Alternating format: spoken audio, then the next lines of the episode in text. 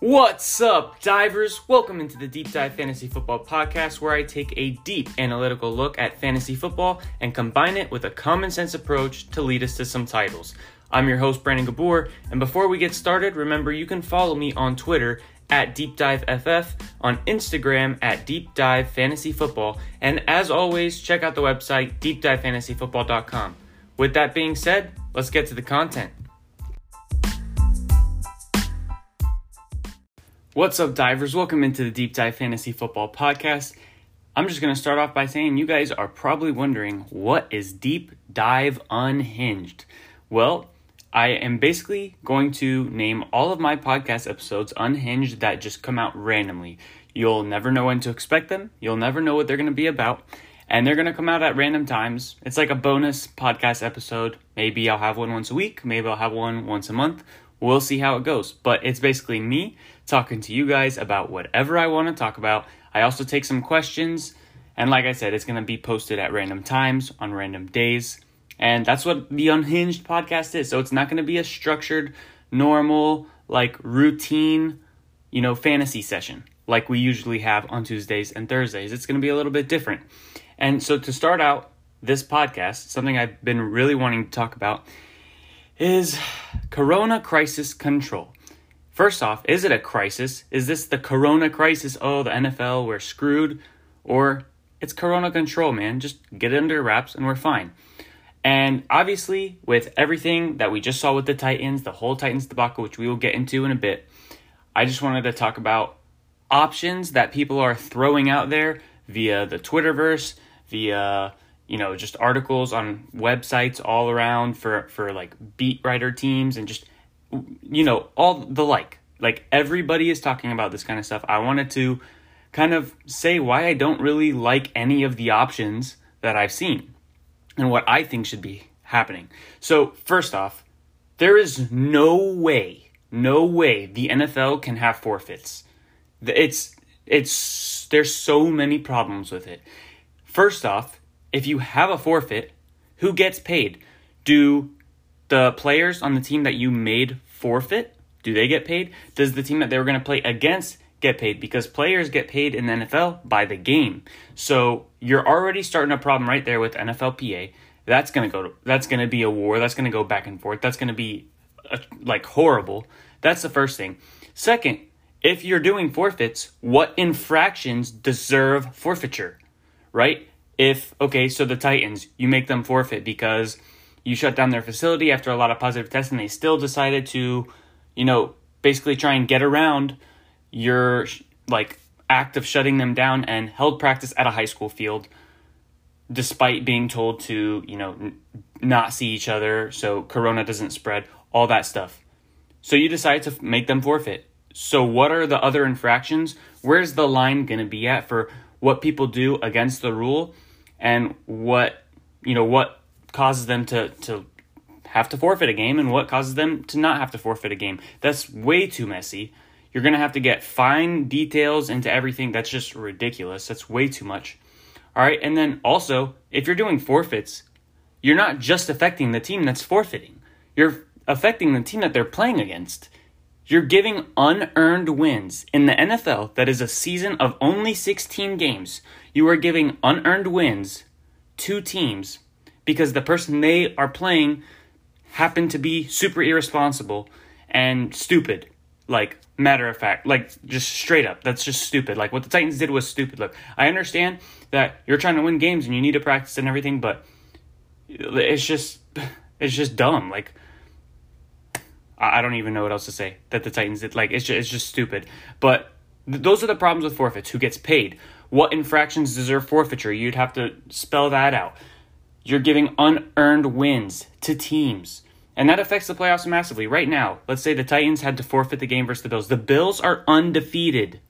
Undefeated and you're going to give them a free win versus a team that personally I think if everyone was healthy and people didn't have to miss the game because of COVID and you had the full teams versus each other in a Titans Bills matchup, I think the Titans match up well with the Bills.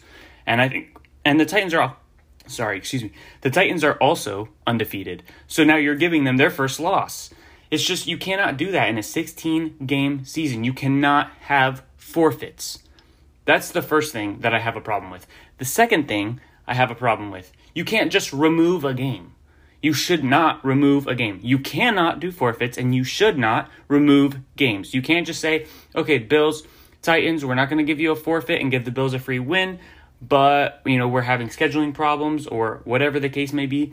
This game is not going to count. You guys are going to have 15 game seasons. Uneven records will make things way more complicated.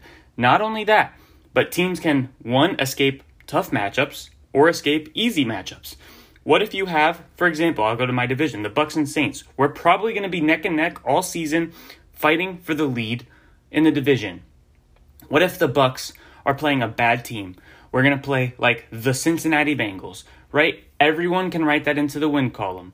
And we're going to play the Cincinnati Bengals and all of a sudden the Cincinnati Bengals have what just happened to the Titans happen to them and that game gets canceled. It doesn't count as a forfeit and now the Bucks only have 15 games on their season. What if that win would have put them as the division winner because, you know, how the percentage like win percentage works. If, you know, the Saints let's say we're I don't know, 11 and 5 and we end up 10 and 5 and we have the tiebreak on the Saints. If we play that game and won that game, we would have the division lead. You cannot do that. You cannot take away wins. Or also on the other side of the, the coin, if the Bucks win the division and we had a game versus the Packers, who who would probably beat us, canceled or something along those lines. Like you cannot do that. There has to be it has to be an even playing field. Everyone needs to play 16 games. Everyone needs to play the games and not have them be forfeits. And you need to figure this out. And my solution to this, I don't see the problem with it. And I think it's very easy. And I want you guys to hear me out. You extend the season one or two weeks preferably two, and you add bye weeks to every single team. You extend the season by two weeks. You give every single NFL team two extra bye weeks. So now every team is working with three bye weeks on the season. Here is how it helps everyone. Number one, the NFL gets helped because think about how the NFL is making all their money right now. All of their money is coming from TV viewership and commercials and partnerships and all of this. That's where they're getting their money from. If you add two more weeks to the season, yes, it's the same amount of games, but you have two more full weeks of airing NFL football games with people watching. You're making more money. Okay, so the NFL will make more money. It benefits them. All the players will still get to play 16 games, so they will not have their money tampered with. It benefits them. Not only that, but if the NFL is extended to two weeks into the season, or extend the season by two weeks, and they make more money. That also will help the cap be higher next year because they're saying the cap is going to be affected next year based on how much money they lose out on from this year. If they make more money, the cap is going to be higher, which also benefits the NFL players. That's the second thing, or third thing, I guess. Then, an injury plagued season this season has been atrocious with injuries, and it keeps on going. And a lot of people are thinking it's because of the lack of preseason. In this injury plagued season, every team gets two more weeks interspersed throughout their season to rest players. That is good for everyone. Nobody can complain about that. And lastly, you can use the bye weeks to flex games when needed for corona control. If, you know, for example, this Bills Titans. The Titans already had their Steelers game flexed and their bye week moved up. Now they don't have another bye week. If you extend the season two weeks and give everyone two more bye weeks, now you have another bye week to work with with that game. You could flex it if you wanted to, if you needed to. You could flex the game. Okay? And it's really it's not that difficult. Like I don't understand why the NFL doesn't implement this. It helps them make more money. It helps the players make more money. The salary cap could be higher next year and people would have more time to rest and injuries wouldn't hurt teams as much. And then you have the flexibility of the bye weeks for any time you need to flex something. And now we're going to move into what started this conversation for me, which is the Titans. The Titans should not have to forfeit. What I think should happen see, a lot of people are saying forfeit, make them forfeit, that's their punishment. Okay, what did the Bills do to deserve a free win and they're undefeated? It makes no sense to me you find the players that violated the rules. Okay, find the players that violated the rules, find the personnel that violated the rules. Do not touch team draft picks. That is so excessive. So excessive. This is a first season that we have ever seen anything like this. And you're going to take away draft picks from teams? It's so excessive to me. Because that's affecting so much more than one game. That's affecting so much more than this season. That's affecting their entire future. Because as we know, one draft pick that's a hit could be a Hall of Famer. It could be somebody that's in your organization for eight years, 10 years. It could be such a difference in the direction of your team. You cannot just take away draft picks like it's nothing. Also, you could make, and this is what I think they should do to the Titans, because of the fact that the Titans, so this is the difference. The Titans went around the rules, and that's part of the reason why they have so many positive tests, because they went against what they were supposed to do. So you find the players and the personnel. Like I said, don't touch the team draft picks, don't make it a forfeit. Make the Titans play the game as scheduled versus the Bills with everyone that tests negative for Corona. If they need to pull up a whole bunch of people from their practice squad to start as either starters or first string backups in the game, that's their fault. That's their form of punishment. You are punishing them in that way by taking away all of the people that they just lost because of Corona and making them still play that game. Okay? Future teams with lots of positive tests, however, but if they didn't do something against the rules, they shouldn't have to be put in that situation because, like I just said, that's like a punishment. You shouldn't be put forced into the situation just because Corona took out a bunch of your players. If you've been doing everything you're supposed to be doing, you should not be punished in that way by making yourself replace all those players. Those are the teams. Those are the ones that you use the bye weeks to flex the games. Okay? That's the solution. No forfeits, no removal of games. Just extend the season and add extra bye weeks. It helps everybody. Now, to get to some questions, because that was the main thing I wanted to talk about. And now I got a bunch of questions from you guys. Here's the first question Will the Titans, and I put it first because it rolls right off of what we were just talking about, will the Titans play? And should I gamble on Derrick Henry playing or not? First off, Derrick Henry, I think he's worth the risk, but you should not have to risk it. Your league commissioner should have implemented a replacement player strategy, and if they did not, bring it up to them. You can even play back or screen record this part of the podcast I'm about to say and send it to them. This is very simple. For any players that are in question because their game might be postponed, managers play the player in their lineup and before games start on Sunday, announce to the league who they want in that player's place if the game gets postponed. Super simple example. In all my leagues, I have someone say who they're starting in the game that might get postponed and who the replacement is. So, for example, Derrick Henry dot dot dot replacement is Jerick McKinnon. So guess what? If Sunday rolls around, the Titans are on track to play. It looks like Derrick Henry is going to play. Jerick McKinnon plays. He's on your bench. Then we get to Monday, and all of a sudden, oh, Titans game is canceled, and now you don't have anybody to put in for Derrick Henry. Well, you do because you announced previously that if that game gets canceled, McKinnon will go in, and the commissioner manually makes the switch. It's very simple, very very simple. That's so you shouldn't have to risk it. That's what I'm. that's what I'm saying. Sorry. Um, the commissioner should just. It's an easy switch. Like I'm a commissioner of like five or six leagues that are like money leagues and whatnot, and it doesn't take any time at all to do that. Secondly, in the initial wave of players, Derrick Henry was not listed in like the six to eight players that initially had it for Tennessee. He was not listed in that list. But then I'm not really sure if he's one of the ones currently in their group of like 20 plus people. And lastly, I do think the Titans play. Next question from Morgan Riney. That first question was from Gulf Coast Pigskin. Morgan Riney, why should and why shouldn't people be hyped on picking up Robert Tonyan, Green Bay tight end? And what makes this different different from the James Robinson hype from week two? All right, so let's get into it why they should. That was the first part of your question because I'm going to take it as when you say why why should they and why shouldn't they, you want both sides, right? So we're going to play some devil's advocate.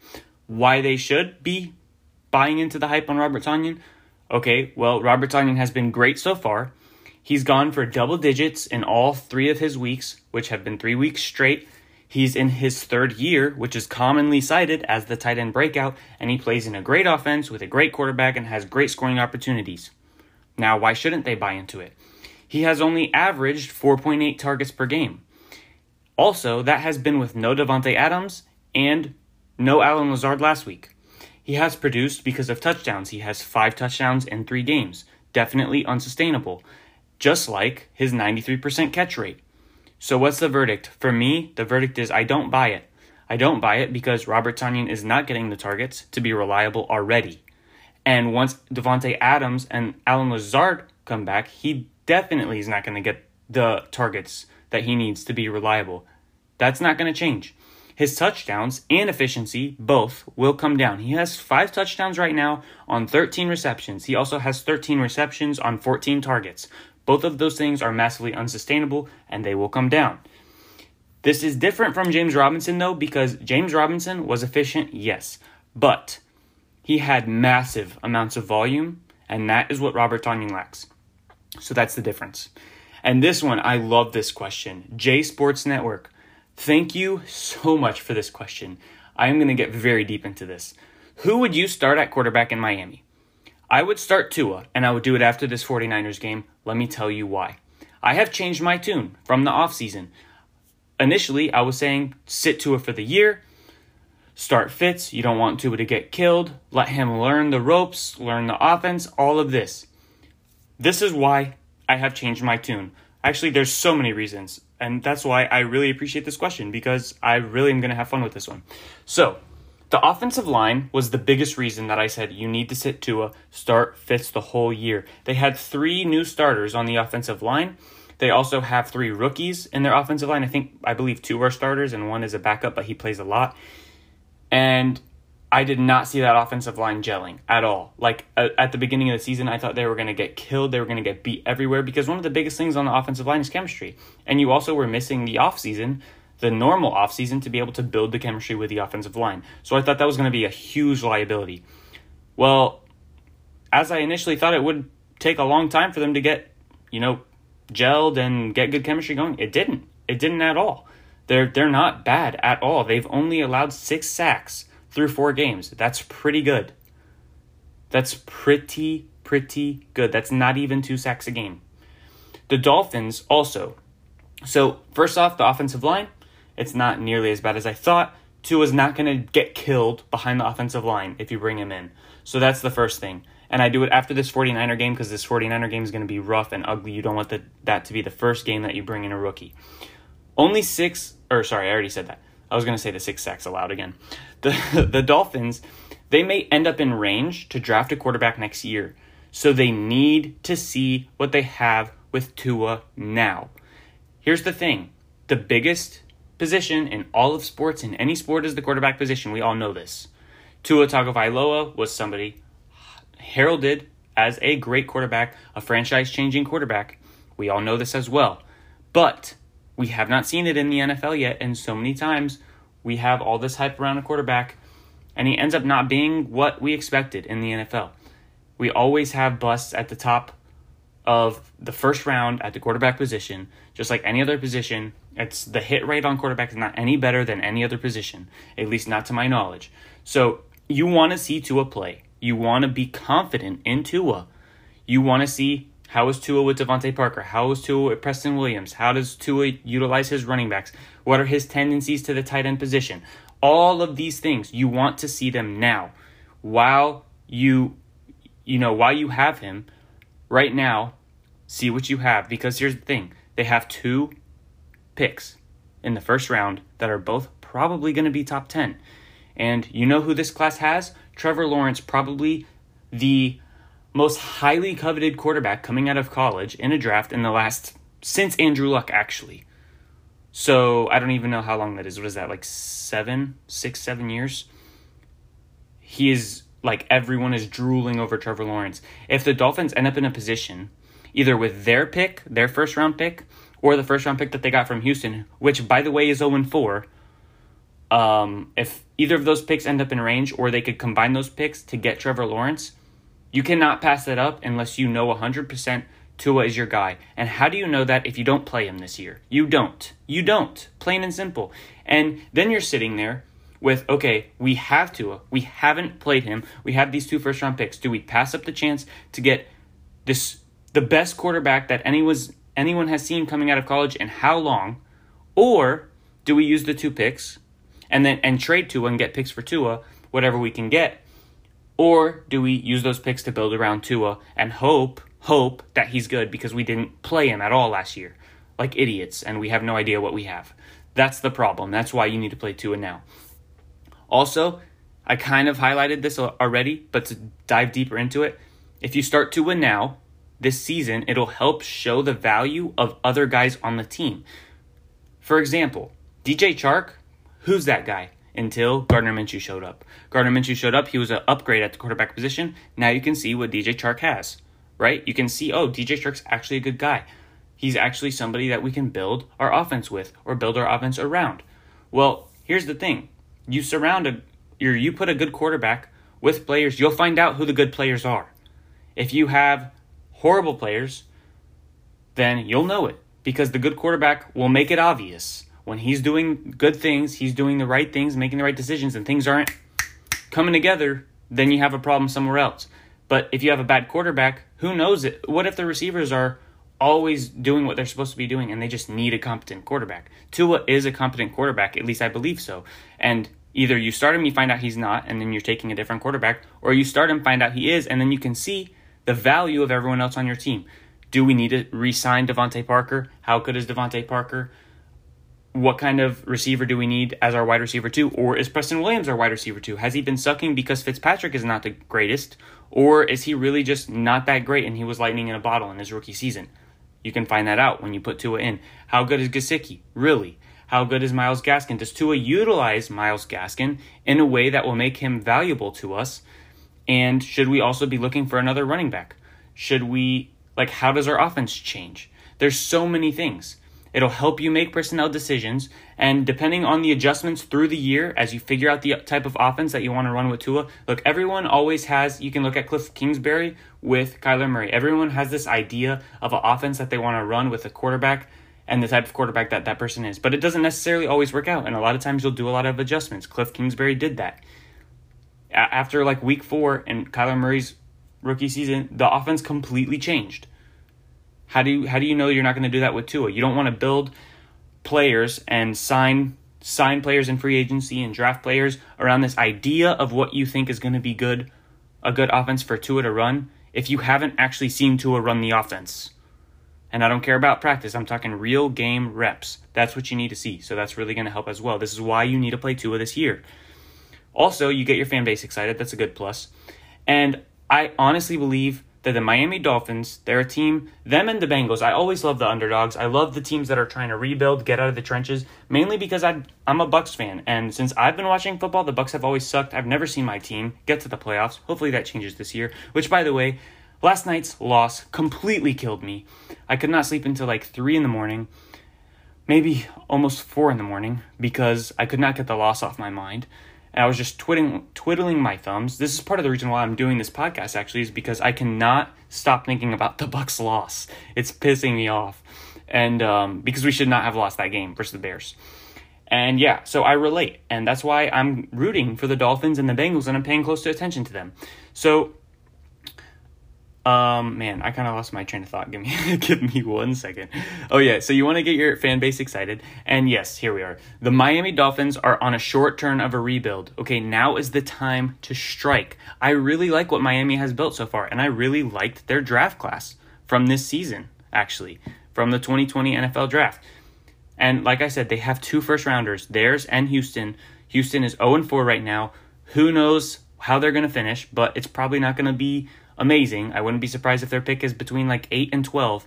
So you might have two top 10 first round picks and two top 10 second round picks because they also have Houston's second. So that's likely four top 40 four top 40 NFL draft picks. This goes all the way back to making sure Tua is the guy. Because when you have that kind of ammo, if you opt for taking Trevor Lawrence, that's fine. Tua will still bring good trade value. You can get some picks back that way and then build your team around Trevor Lawrence. And if not, then you have those picks to build around Tua because you started Tua and you know what you have. Also, Tua's trade value will be way higher if you play him this year and he shows flashes of anything because of, you know, he was just drafted in the first round and he, he's not going to look anything like Dwayne Haskins, so he's not going to just lose value like Dwayne Haskins has. Patriots are on a downturn right now. Jets are ass. The Bills are your only competition next year. The Patriots are competition this year, but we're not talking about this year. We're talking about next year. How everything, how starting Tua this year affects next year, right? The Patriots, Cam Newton is on a one year deal. He might be gone. Their defense is expensive. Their cap is strapped. They don't have much cap space to do much of anything. They have no offensive weapons other than N'Keal Harry, pretty much, and he's not even as good as we thought he was going to be. Julian Edelman is almost done with his career. Wouldn't be surprised if he retires. So that offense is going to be nothing. And their defense is expensive. They don't have cap space to really improve their team and they haven't been the best at drafting, actually. Like, Belichick is amazing in everything that he does, but his draft record is not as good as you would think if you're just thinking, oh, Bill Belichick is good at everything. He's probably a great drafter. It's really not that great. You look at just his first rounders. We didn't get to see much of his offensive lineman first rounder. I believe it was a tackle. I don't remember his name at the moment, but he got hurt uh, rookie season. And I'm not really sure how he's doing right now, but N'Keal Harry has not looked great. Sony Michel seems to be a bust, and they took that risk for no reason with his knee when there were plenty of other running backs, Nick Chubb being one of them that went right after they took Sony Michel.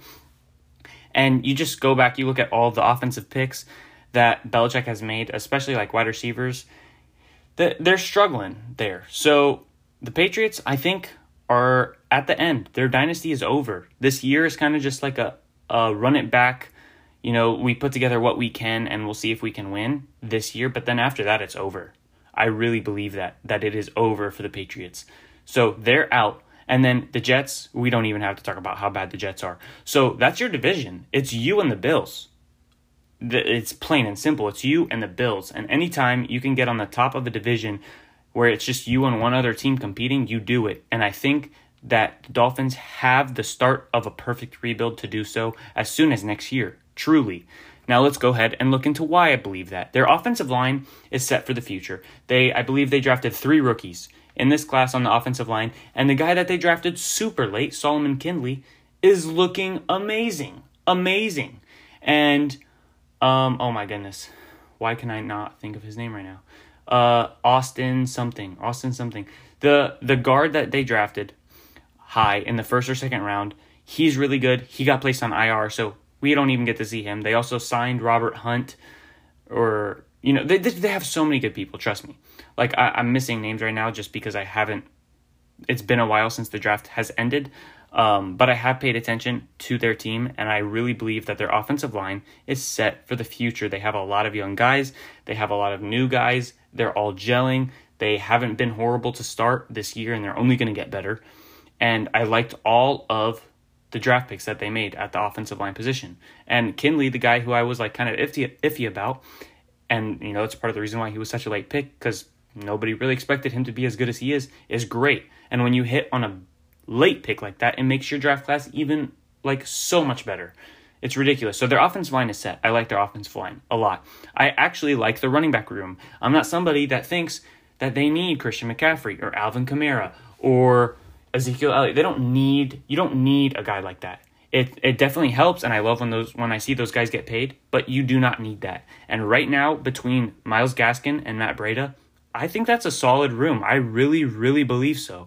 And I don't think that's a position position they need to touch. At least not with one of the four top forty picks that they're likely to have. DeVante Parker needs help. So you know you look at the the receiver position that's probably a position that they need help. But so far, I really like the offensive line. I like the running back room and the quarterback room, whether they start Tua this year and he looks good, or they decide to pivot to a different quarterback. Probably Trevor Lawrence is the only one they would pivot off of Tua for. I, either way, I'm going to end up loving their quarterback. So I like the quarterback, like the offensive line, like the running back room. Then the wide receiver room needs a little bit of help. Preston Williams, he's kind of disappeared this season. But if you start Tua now, you could see if Preston Williams can actually still be your two because that's what a lot of us believed. We thought Parker and Preston were going to be a really good one and two, and Preston has not shown up to this point. But if you start Tua and he ends up doing good with Preston, all right, maybe we're just looking for a wide receiver three. Maybe we're looking for somebody who will stretch the field with Parker and Preston, both big guys, good possession receivers. We just need someone in the slot with some speed right? It'll help them determine what they want to be drafting because that is a position I think that they should target in the draft as wide receiver. They have a good young secondary. Byron Jones is great. Xavier How- Xavier Howard is great. Noah Igbinoghene. Oh yes, I nailed that. Noah Igbinoghene. Ooh, did it again. Let's go. Nobody can say that name, so I'm proud of myself. Um, he's also great. Those are their first three corners. Bobby McCain and Eric Rowe are fine at safeties. So I, I like their secondary. Like they could throw another pick at like at the safety position if they want to, but they don't need to. I think it's pretty good right now. So you use the four top 40 picks, in my opinion, to address the linebacker position, which they still have some good names there, Kyle Van Noy being one of them. The D line position, they also have one or two good names there. Christian Wilkins is still really young and he could end up being really good. And wide receiver. Linebacker, D line, wide receiver. If you want to throw a pick at offensive tackle or something, because you can really never have enough good O linemen, go for it and D linemen you can never have enough of. So I still think they need help at the D line, even if they didn't, that's a good place to always put picks into. So linebacker, D line, wide receiver, that's where you spend your picks. If you hit on those picks, and then Tua or whatever quarterback you replace Tua with, so it's definitely going to be Tua or Trevor. There's no way they move off of Tua for like Justin Fields or Trey Lance. I do not envision that happening. If they jump off of the Tua train, it has to be for Trevor Lawrence. So Tua or Trevor, one of them is on Miami Dolphin next year, 100%. And I still think it's going to be Tua, but I'm just saying, you know, if for some reason they start Tua and they don't, they're not happy with him, and they have an easy shot at getting Trevor, they're not far out from that pick, and they want to just make the switch like the Cardinals did from Rosen to Kyler, then they might go for it. But either way, I like quarterback. I like the O line. I like the running back room. DeVante Parker's a good start for wide receiver. Maybe Preston Williams is something. You just hit on linebacker, wide receiver, D line. Dude, you're a playoff contender. You are a playoff contender. That offensive line is going to develop and get better. If you start to win now, he's going to have enough game reps and experience to be much better and more improved next year. Next year won't be his rookie season. If you don't play him this year at all, next year is his rookie season. And a rookie is probably, excuse me, a rookie is probably not leading your team to the playoffs in his first year. Like I don't care it's his second year, he's a rookie. He's not going to be Patrick Mahomes, okay? So ultimately, you have all of these things built out. You just need to figure out the most important position in football. And I think you have it figured out because I think Tua is going to be good, but you never know until you see it. So you got to throw out Tua. That's why you start him. I know that was a long rant. And if you're not a Dolphins fan and you're not an NFL fan, and you're just a fan of your team and fantasy, maybe you didn't like it. And that's part of what Deep Dive Unhinged is. I'm unhinged. I am not attached to anything. I will talk about whatever I want to talk about. So if you're only here for the fantasy stuff and you don't like the stuff I've been talking about to this point, then the Unhinged podcast episode is not for you. That's fine. No worries. Don't worry about it. But, you know, as much as I love talking fantasy, I also love talking about football. Just NFL football, baby. And that's what that whole Dolphins breakdown was, and I love it. Now let's get to another question. Mr. Anderson, he says, or asks, pick up Evan Engram and drop either Tyler Higbee or Robert Tonyan. So he's asking if he should do that. And then he says Evan Engram has a great schedule moving forward. So first off, I would see because of how good of a day Tonyan just had versus the Falcons, I would see if you can add Robert Tonyan and another player on your team for an upgrade at either the tight end or somewhere else anytime you can pull off a two for one in fantasy football, it's usually really good for you. So I would love a two for one. And if not, if you can't pull that off, then yes, I would drop Robert Tonyan for Evan Engram. The jury's out on Higbee. The whole Rams offense has been a mess. Higbee and Cooper Kupp are going to hurt each other. And until like the Rams figure out their offense, and hopefully Akers will help them do so because I still believe Cam Akers is the running back to own there. I think it's just going to take a little bit of time, and then he will break out soon enough hopefully within like the next three to four weeks, then if that is the case, then maybe they figure out their offense. Higbee gets more involved and gets better. I'm not going to drop Higbee. There's no way, especially because I was high on him, specifically me, in the offseason. and he had that three touchdown game, which was awesome. And it, I was like happy, you know, of course, because you love to see the guys that you root for or that you believe are going to do good do good. Makes you feel good about your process. But so far, that whole Rams offense is untrustable. The only person on that offense I can actually like play every week and be like somewhat confident in is Robert Woods. So I would keep Higbee, drop uh, Tonyan for Evan Engram. Which rookie receiver? This is Rich Dynasty Island. Which rookie receiver that is yet to produce do you think is most likely to produce down the stretch in redraft? So he's already counting Justin Jefferson, CeeDee Lamb, Jerry Jeudy, Laviska Shenault, Darnell Mooney, Tee Higgins, and Chase Claypool as receivers that have produced. He's putting his mark of, or like he's, you know, building his definition of have produced by eclipsing 150 yards, which is fine. You can build that definition however you want. So taking out those receivers, again, Jefferson, Lamb, Jeudy, Shenault, Mooney, Higgins, Claypool, taking out those receivers, who do I think is going to be or going to, going to produce in a redraft down the stretch the rest of the season. I have two names for you. One, Henry Ruggs. He is more well rounded than anybody, well, not anybody, but he's more well rounded than most people realize. He's not a deep threat. He is a well rounded receiver that can be a threat deep, but he is not just a deep threat. He is not just DeSean Jackson. He is DeSean Jackson plus. He's also very tough. He can win contested balls. He grinds tough yards. He, he's not somebody that gets tackled just like that, like DeSean Jackson. He also obviously is a deep threat for days. Him and Derek Carr will click eventually. And he's back from injury, I believe, this week most likely. So he's somebody that I would really look towards, especially he's the first wide receiver off the, wide receiver off the board. He's going to get the targets. They're going to give him plenty of opportunities to produce. He's not going to need many opportunities to produce either. He can do a lot with a little. So I like Henry Ruggs a lot. The other name I would throw out, another guy who's been injured, Jalen Reagor. He's expected right now back week seven versus the Giants. You look at that Philly receiving core and they are depleted. Djax is hurt, Goedert is hurt, Reagor is hurt, Alshon is hurt. Everyone is hurt and Ertz seems to have lost a step. So when Reagor does get back, whether Djax is back, DJ Djax is. I wouldn't be surprised if he gets hurt again. Same thing with Alshon. If Alshon comes back, wouldn't be surprised if he gets hurt again. Jalen Reagor is the guy. He hurt his thumb. That's not something that is gonna like linger through the season. I know he messed up his shoulder, but that's something that you can play through. He'll have shoulder surgery in the offseason, so he'll be fine for this season. Jalen Reagor is somebody I really like. I loved his talent. I comped him to Tyler Lockett. Just a tougher version of Tyler Lockett because he's got the speed, he's got the hands, he's got the hops. His hops are sick. He he has like a 40 inch vertical. He's he's a beast. Um, and Wentz is gonna love him. And I also like Wentz more than I like Derek Carr. So Jalen Reagor has a lot of similarities to Ruggs, except Honestly, I think Reagor might be the better pick. The reason I said Ruggs first is because he's back this week, and Reagor's not expected back to week seven, so Ruggs will probably have a better season. But I think down the stretch, which is specifically what you said, down the stretch, when it's like getting close to the playoffs, the last few weeks of the season, I think Jalen Reagor could be a beast. And that's why I've held him and just put him in my IR spot and held him even in my redraft leagues. And honestly, Reagor's talent is not that far from Ruggs' talent. Golf Coast Pigskin hit me with a second one. I love this. This is my guy. He says, Will zero running backers, and this is how we're going to finish the episode, will zero running backers prevail in 2020? So both running backs and wide receivers have took mad injuries at the top of drafts. You have McCaffrey, you have Saquon Barkley, now Austin Ekeler, you had Julio, you had Davante Adams, Michael Thomas, all both both positions have had so many people already missing time from injury. So honestly, that cancels out. You can't look at that. That cancels out completely.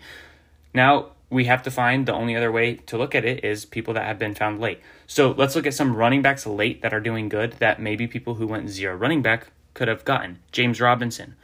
How many people that went zero running back really draft James Robinson? I don't know. Because he was on a lot of waivers. He was on more than like 80% of waivers. He was like 20% owned week one. So honestly, he could have got picked up equally by either somebody that went heavy running back or somebody that went heavy receiver.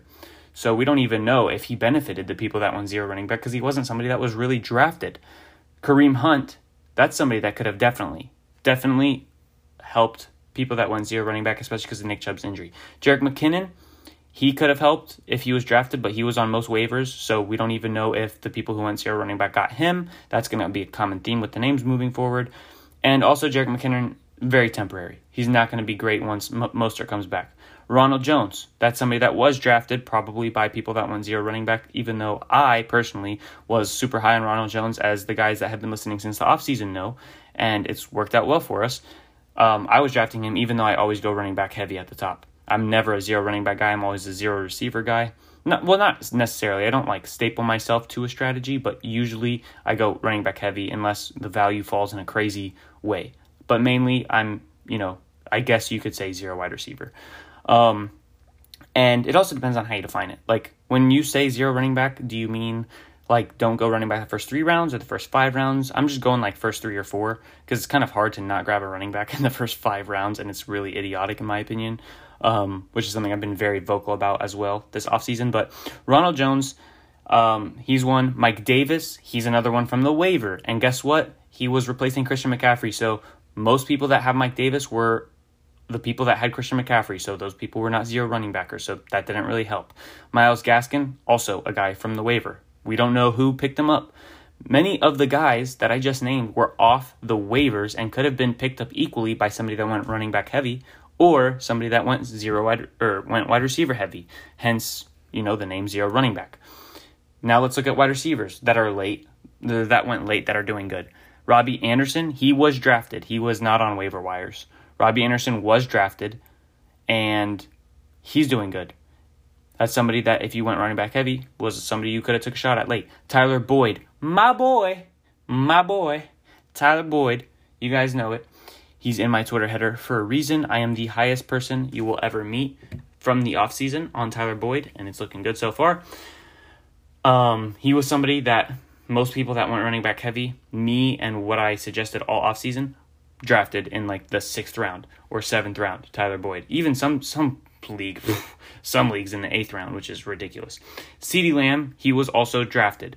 Justin Jefferson, he was also drafted. Allen Lazard was drafted in like half of leagues, and Laviska Shenault. So Laviska Shenault was on the waivers. He was drafted in some. He was like about the same ownership that you had with like a James Robinson, and they're actually funny enough on the same team. But other than you know Laviska Shenault, Lazard, Jefferson, Lamb, Boyd, Anderson, all those guys were drafted. So the people that went zero running back when we're taking wide receivers late, they had a lot of easy shots there. A lot of easy shots or not zero running back. I did it again. The people that went running back heavy had a lot of easy shots there in the end. So honestly, it kind of cancels out though because you look at Robinson, Hunt, McKinnon, Ronald Jones, Myles Gaskin. There's good names on both sides of the coin. So it all goes back to the biggest point about running back and why I always point out running back go running back heavy. It's positional scarcity or sorry, why did I say scarcity? Positional scarcity. That will always win out. Running backs are far more scarce, so zero running backs still hurt you more, in my opinion, than zero wide receiver. Because with all else equal, with the the injuries being equal, with the value being found at the end of drafts and at you know in the middle of drafts equally on both wide receiver and running back, all of that stuff cancels out. It's a flush where the value was found and where the injuries hit. So to me, it goes to positional scarcity. And here's a perfect example. I've said this on a couple podcasts, but just a reminder to you guys.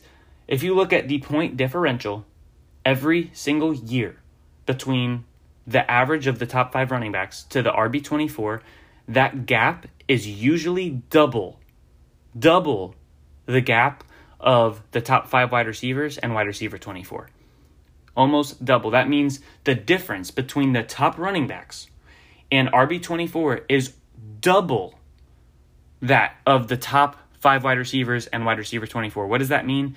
That means that running back is twice as valuable.